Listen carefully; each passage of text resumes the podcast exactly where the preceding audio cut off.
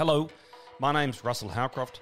I've lived a lot of lives. I've been an ad man, a CEO, a chair, an author, a panelist, and I currently co host a radio show on 3AW. And I'm partner and chief creative officer at the Sayers Group. And I'm host of this podcast. Welcome to Conversations, a Sayers podcast. Throughout my time, I've learned that so much in life starts with, yep, a good conversation. And that's what we're going to do right here today. The great and the even greater is uh, basically the plan here. We've got Ahmed, Ahmed Hassan with us today. So Ahmed is a co-founder of YAY, Yay, or the Youth Activating Youth or Youth Activating Youth organisation. He's co-founder. He's also the reigning champion. Um, he's the Victorian Australian of the Year. Um, youth, Victorian Youth. Young, young Australian. Yeah, but now, so hello, Ahmed. How are you? I'm very, I'm very, very, very good. So, uh, who beat you? Um, a very incredible young man from Sydney, uh, New South Wales, um, established the Street Side Medics, um, Yeah. which is an incredible um, service for the community. It was the judging panel full of New South Wales people. Well, he came out from Scott Morrison's electorate, so Good man. That's where we're going here. Okay, so before we get really stuck into it, what we like to do, um, Ahmed, is in order just to get you into a, a, a- a conversation mode, Freddie, who's producing, he's just going to play you some sound, right? We just want you to kick back, relax, maybe even close your eyes. Just listen to the following sounds, and then I'll ask you where you'd like to be that's been prompted by these.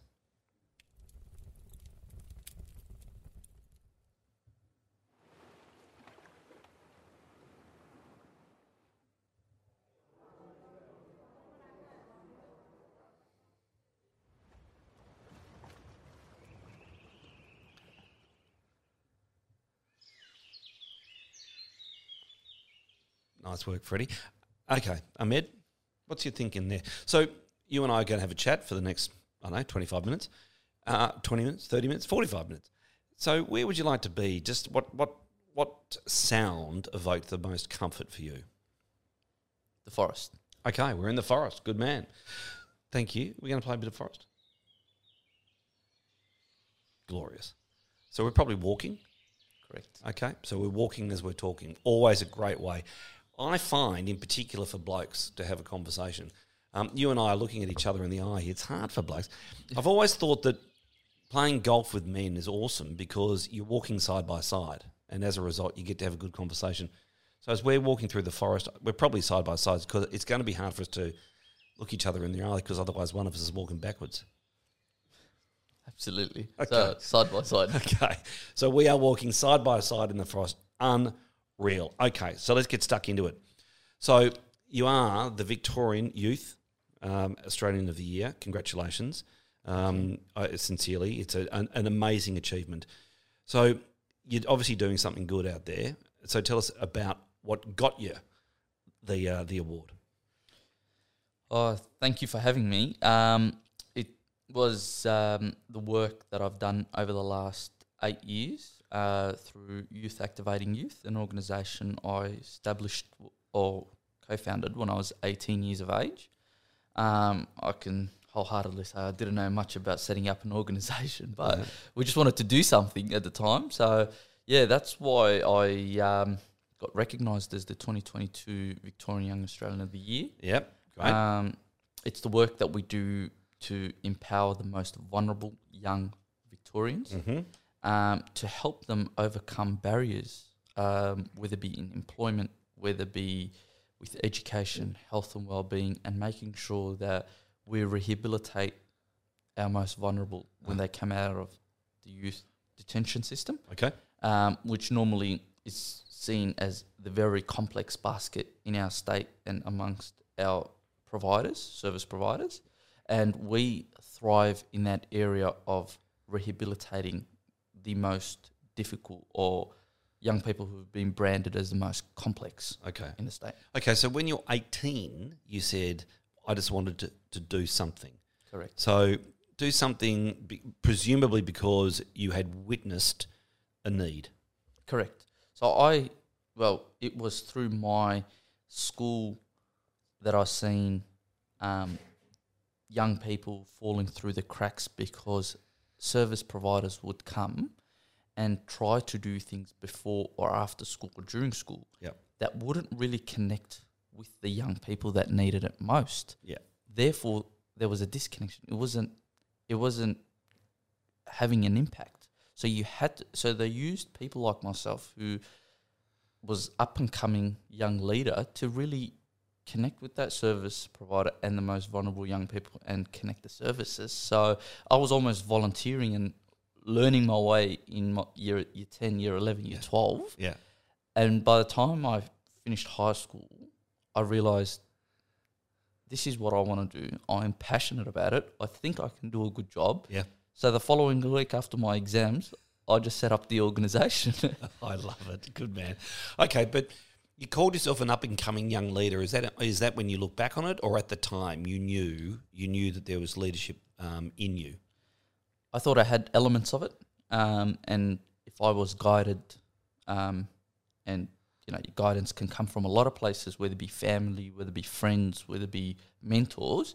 If I was guided by the right people, I, I think I could be a good person in, in five or, or, or five to ten years. I think you well guided by the right people. You can be. I reckon you're a good person right from the very beginning. Is what I'm imagining. Now let's go back to the very beginning.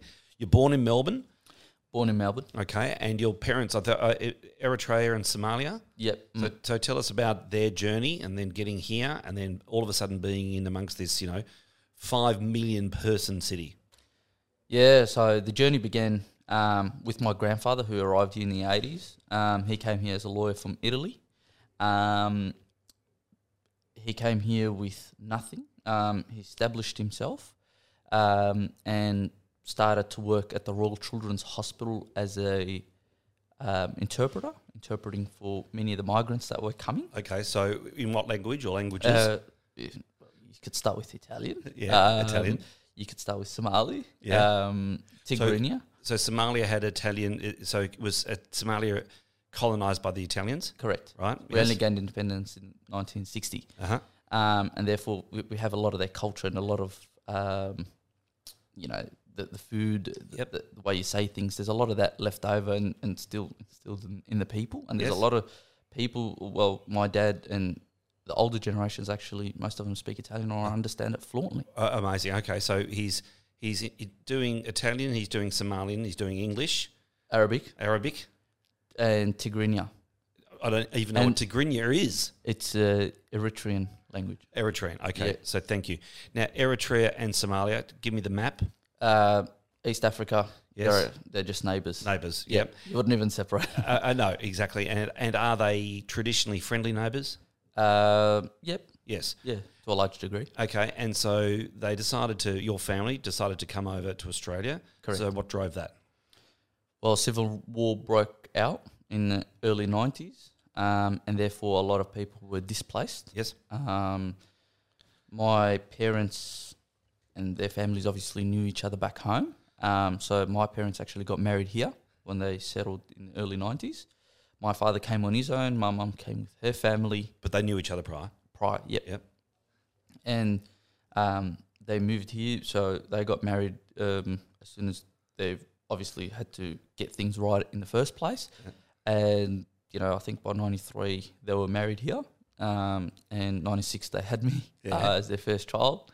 Um, and we grew up in the northern suburbs. Um, growing up, you know, I knew how difficult life was Uh-huh. because, well, not really experiencing the, the the difficulties, but I saw the challenges in my parents because they had to establish themselves, Yeah. but also take their kids to school, um, making sure that you know, there was four of us.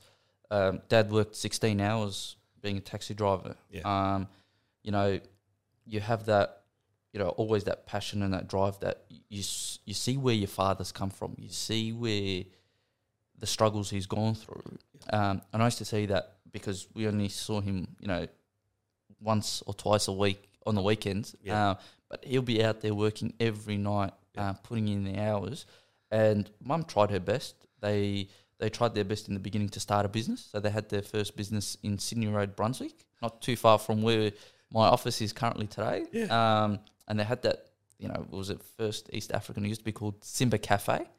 Brilliant. Um, they used to have East African dishes. My mum always loved to cook. Um, Yep. And I think that's the best way to really express themselves for many migrant communities. So, mum uh, ran that until you know she had the third child, and uh, the, my, my brother, my youngest brother, and and then they said, look, um, it's getting a bit too difficult. So, obviously raising us, but Mhm. then she went back to TAFE and tried to re-establish herself. yeah. Um, all along, you know, we went, we grew up in the northern suburbs. Um, you know, I'm very fortunate because of the sacrifices my parents made in terms of working overtime, you know, trying many different things. Like I can never accuse my parents of never trying something Right. because they they always tried it, regardless of how difficult the challenges were. Uh, So let, let's get into it. Um, okay, when I was growing up, um, mid seventies, a lot of money went into what was called multicultural Australia, and there was a big, there was an investment, if you like, in in trying hard to change the culture. Um, government investment, I'm talking about, and I, I reflect on that, and I think, hang on, we don't really talk about investment in multicultural Australia anymore. So is that a good or a bad thing?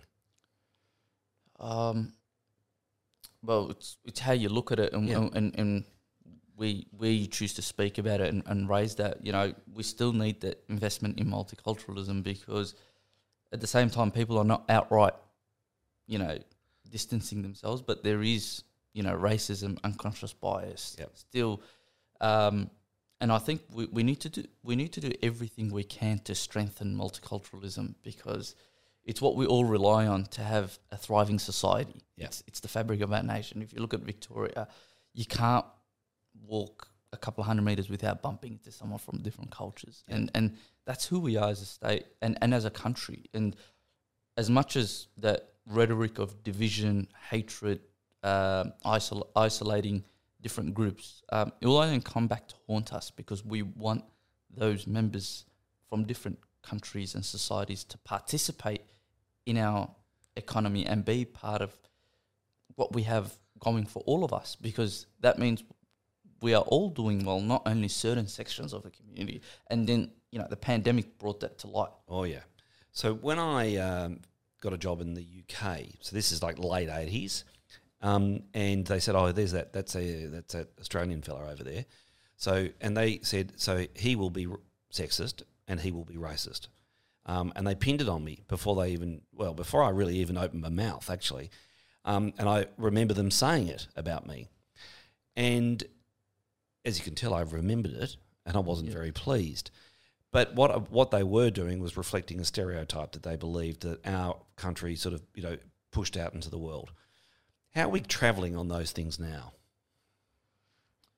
Oh, I think um, things shift, and on- on the last time, you know, when when you look at communities and just the general sentiment um, of of society in general, I think we have learnt to be more accepting, and we are learning every day. It's it's, it's a journey. Uh-huh. Like I, I see this as a journey, uh, and I see this as a journey where you bring people on board, not push them away. Yeah. As much as um, you know, I used to hate it growing up and, and seeing that, you know, if, you know, the two things that I had was, you know, you're black and you're Muslim. And th- those were the two most things that were hated on, on, on media. You know, Right. every night as a media executive, you would have known, you would have seen it. Um, Yep. You know, there's a bombing or there's a shooting, is a terrorist, Muslims, you know, they need to fix their faith and all that. Yep.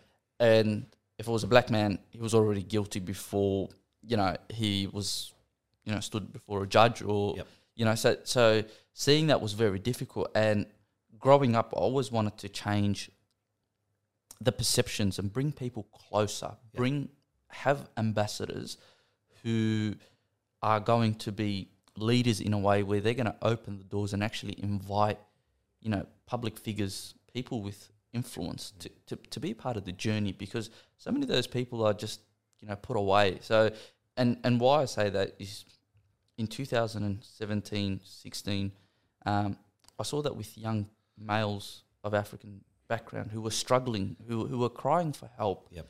being branded gangs, thugs, Yes. and for a political goal. And as a young person who was, you know, I was 19, 20 at the time, struggling, to to see young people that we were working with being on the front page of the newspapers in Melbourne in Australia. Yeah. Prime Minister saying, you know, th- these are these are real gangs. You know, y- then your Home Affairs Minister coming out and saying it's not safe to go out for dinner. Yes. You know, you're isolating a whole community. Like, and then for what? Is that the That- current? Is that the current leader of the co- of the Liberal Party? Who said that? Correct. The opposition. Yeah. So when we when we um, well, when you go past the courts up there in uh, in William Street in the city, uh, there's a there's a beautiful statue of Justice, and um, she's she's holding a scale and she's holding a sword and she's blindfolded. So was the was the well in our town in our city was did Justice have a blindfold on? Well, you you in- regards to my what I'm suggesting is that perhaps what was happening is that people were looking at the shape, the color, the religion when making decisions about whether people were guilty, not guilty, or culpable. Absolutely. People were, you know, it, it was. If, if, if he looks of a certain appearance, then you know So- he so- ought to be chud- judged Yeah, um, in a certain way. yeah. So justice didn't have a blindfold on, No, right? So how are we going now? things are improving. Um, things still we still see um, gaps, you know, that we need to work towards in closing. Uh-huh. Um, bringing, you know, the youth justice system is is a particular area of interest that all we work in as a community, youth activating youth. Yeah, We take a particular interest in that because our main goal is breaking the cycle of disadvantage. okay, And breaking the cycle of disadvantage is obviously very broad, um, but it goes to housing, it goes to employment, it goes to better education, and we try to address as much. You know, you you've got to look at the contributing factors that contribute to disadvantage, which is you know making sure that everyone's got a safe home, um, making sure that everyone's got a house or, or shelter, you know, education, good education, employment, getting an opportunity to get your foot in the door, mm-hmm. which is what we try to help young people overcome and, and get that opportunity. Too many young people post COVID are struggling with, with education, coming back into the education system. Their parents couldn't help them study from home, nor did they have the relevant technology, internet, or everything we deem as essential in our homes. They didn't have that. So they're already starting way behind many others. Yep. And when they come into the education system and they can't keep up with their peers, the school will, ha- will be left with no choice to s- tell that young person that they're no longer able to keep up. So they should look at a different alternative. Mm-hmm. And that alternative, that young person doesn't have an advisor at home. It doesn't have, you know, the, the, the, the support networks that would guide them into a TAFE opportunity or guide them into employment or do something part time. They end up, you know, going into antisocial behaviour Yep. and being back on the streets, not in a job or education, which it puts young people in a very difficult position. Yeah. So Ahmed, you you often say he. Um, so give us the split on who you're dealing with, he's versus she's.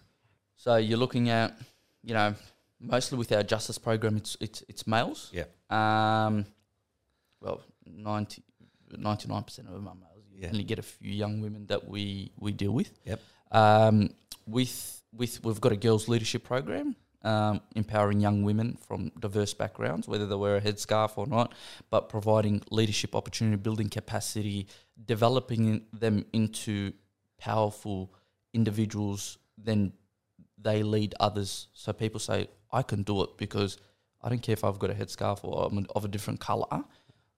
Opportunity is opportunity. I'm going to access that. So we've got that. Um, we do employment. We work with employers to, to, to provide jobs. We've got internship work that we do with the with the Victorian Chamber of Commerce, Yeah. um, too far from here, where we're doing this podcast. So we work with a range of partners to make sure that we are able to bring opportunities to the most disadvantaged communities. I want you to help me on a very simple um, choice of language, choice of words, because I want to ask you. Um, I I have a view that the city of Melbourne, the CBD, when I walk around the streets, I don't see enough black faces or should I say, I don't see enough coloured faces. I'm not sure what the right language is in inverted commas these days. Enough coloured faces. I, I don't believe I see enough coloured faces.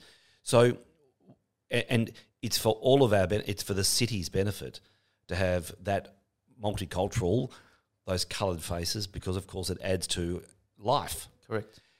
So, how is part of your is part of what you're doing getting people to feel like they they're welcome, or is that not part of the of what YAY is up to? Making people feel they're welcome Mm. is everything we do. Yes. Um, is, is about bringing people together Yeah. at the end of the day.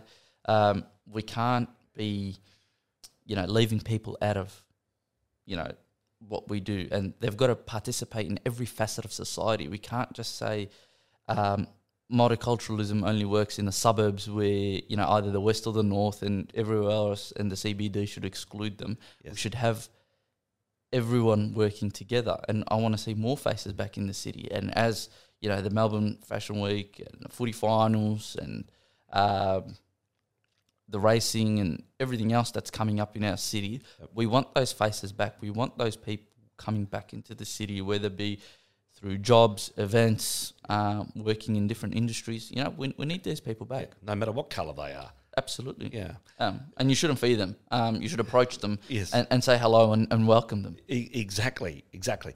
So, I want to ask you to take me through a, a, a case study or two. Just think of a person, an individual, um, someone that you've been on a journey with, Yep. so that you can really help the audience understand what Youth Activating Youth does. Correct. Yeah. Um, so there's a young person. I'm not going to name them. Um, they've they, they, they were in school, um, and they struggled with school, and you know we we saw that. Um, we were informed by the family, um, and I'm going to mention what our wraparound service looks like. yeah, yeah, yeah. and we tried to work between the young person and the school, which we weren't able to address.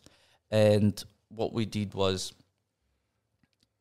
that young person started to really fall off because he was engaging with yo- other young people who weren't also in school or in a job, um, and he got into trouble with the system. Yep. Um, was involved in a crime, and therefore went into the youth justice facility, which there's one in uh, Parkville Yep. for younger cohorts. So, how young are we talking here? Uh, you're talking about your 11, Yeah. 12, to all the way to uh, 17 Uh huh. and then 17 to 21 or 22 they'd be in Malmsbury Youth Justice, which Yeah. is out of Victoria.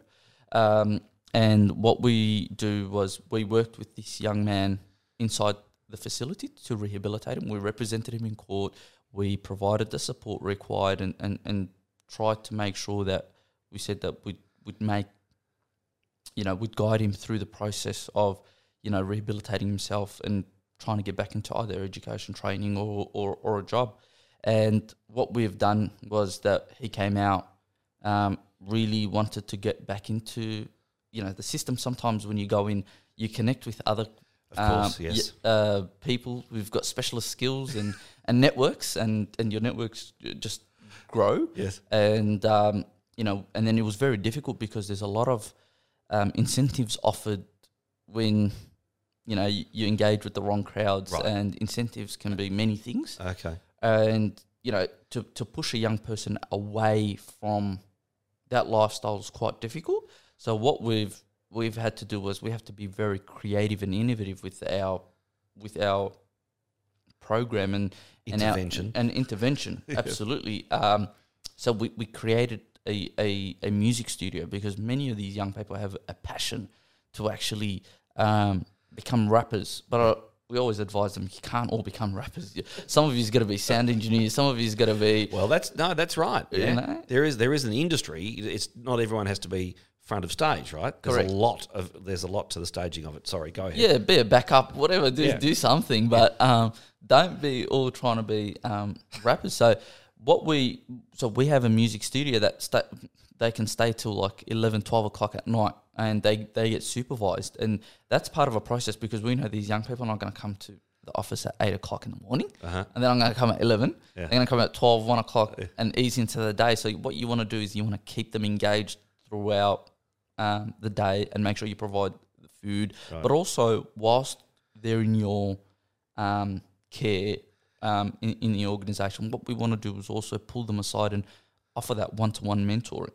You know, do you need help with rehabilitation with alcohol and drugs? Do you need, you know, mental health specialist? And we don't have to tell anyone because there's a certain stigma that a lot of young people, if they go through a mental health or they talk to a psychology, that you know they get branded as the one that's, you know, who's got a few bolts loose and stuff Yeah, like that. in the sandpit. Yeah, so we'll just try to say, look, you know, it's between you and me. Yeah. No one will know about it. Just access the help that you need Yep. so that you can you can make your parents proud that you what you promised is what you do. You know what I mean? And what we had was young people slowly, quietly accessing services when they would never ever do that. Yeah. And what we did was we, you know, we were there present so that they never they didn't get handballed to another service. So that we we were there in the room and we saw through it. I So- like that. So I like that. because they can normally often th- see themselves as like a like you, you make me like a footy. You're passing me around the shop. Right. 'cause you- A a term you used earlier in the in our conversation was a basket of services. I think Correct. that yeah. Yeah. So so a, an individual they get thrown around within the basket to all different services, Correct. and so you guys connect as the connector. Correct. Yeah. So the ongoing person that is guiding them through the so-called services. Yep. So you, because we can't, we don't have the resources to have homelessness support. You can't have drug and alcohol, Right. um, and, and all the very mental health. You can't have all that in in the one shop. So what we've Right. realised is we'll work with specialist agencies, but what we'll do is we've got the cultural sensitivity and the and the tailored approach. We know. Yeah. You give us your specialist knowledge, uh, and we'll sit in the room and we'll tell you when it's too far. I love it. So that is um, in the diplomatic world they'd call that a Sherpa. Correct. Yes, is that yeah, right? Yeah. I think that is just such a it's a simple thought, and yet it's a thought which I think everyone would be able to get their head around. You you, you wrap your arms around a individual that needs help to guide them through the system, Yep. and ensure that when they get out at the other end, what happens then? So what? So this is the part where I'm going to is that they've come out. They're now engaging with us. So what we do is we slowly. It takes any young person that comes out if they've gone into the justice system. It takes anywhere between 12 to 24 months. Employers are not going to take the risk with someone who's come out of the prison system, um, and you know take them on board because they said it's going to cost my bottom line, and I'm not going to babysit an individual at work, which Yeah, I can no. understand Yeah, because I've of, sort of, yeah. because there, there there are some good employers who said, look, I- I'm I'll overlook a young person's criminal history, provided that you come here, you know, twice or three times a week and supervise them because I can't wait for them to come in. Like if they don't come on time, it's not Okay. my can't, can't babysit them. So, So, so that's something else that you guys will do.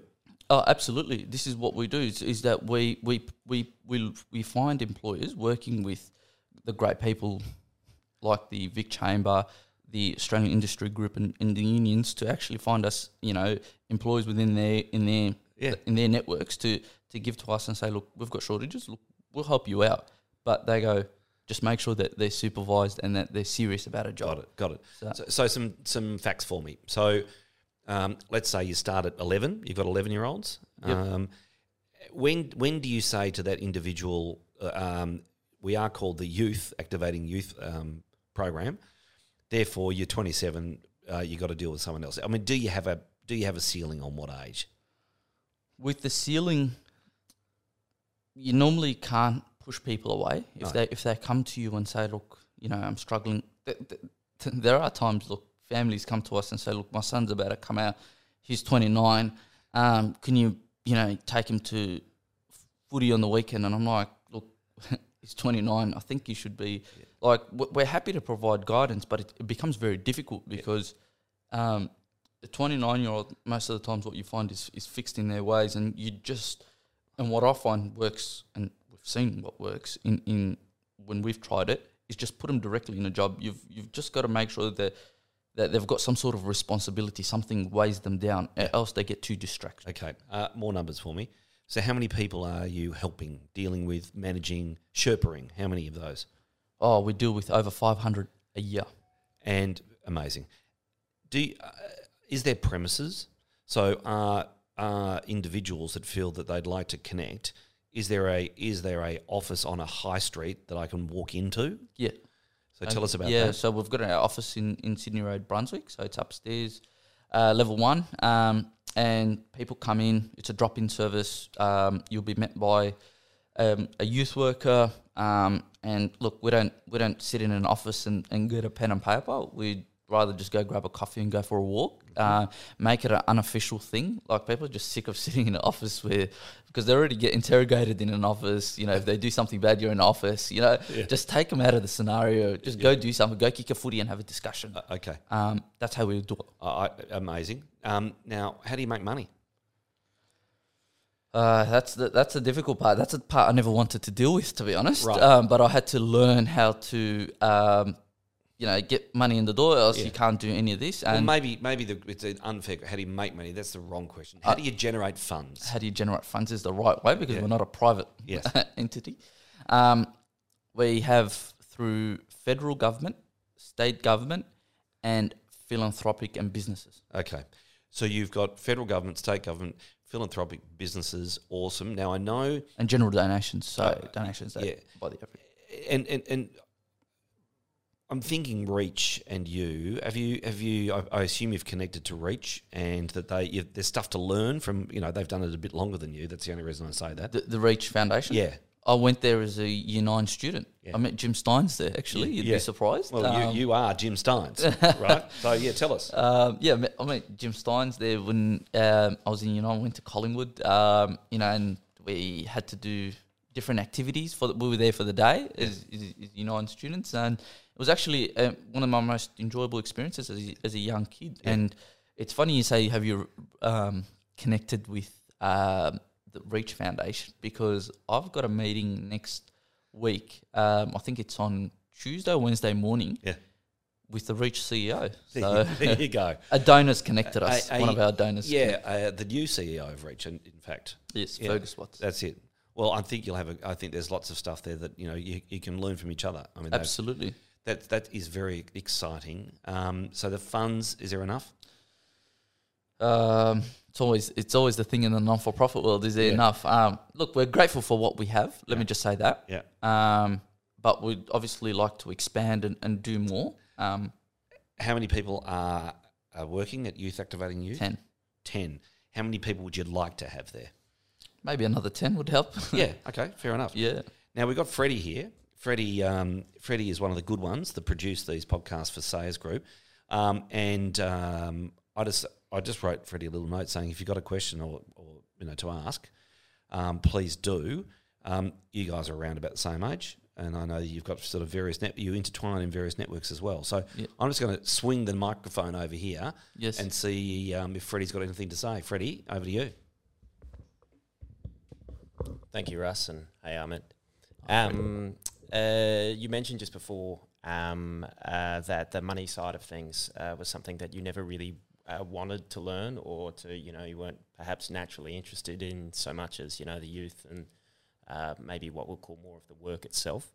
Um, so I was just wondering, as you've gotten older and your responsibilities have become sort of more organisational, um, how has your relationship with youth changed? And do you have any thoughts about as you grow older, as you, you know, hit 30, 40, 50, how you're going to be able to connect with these, you know, disaffected kids?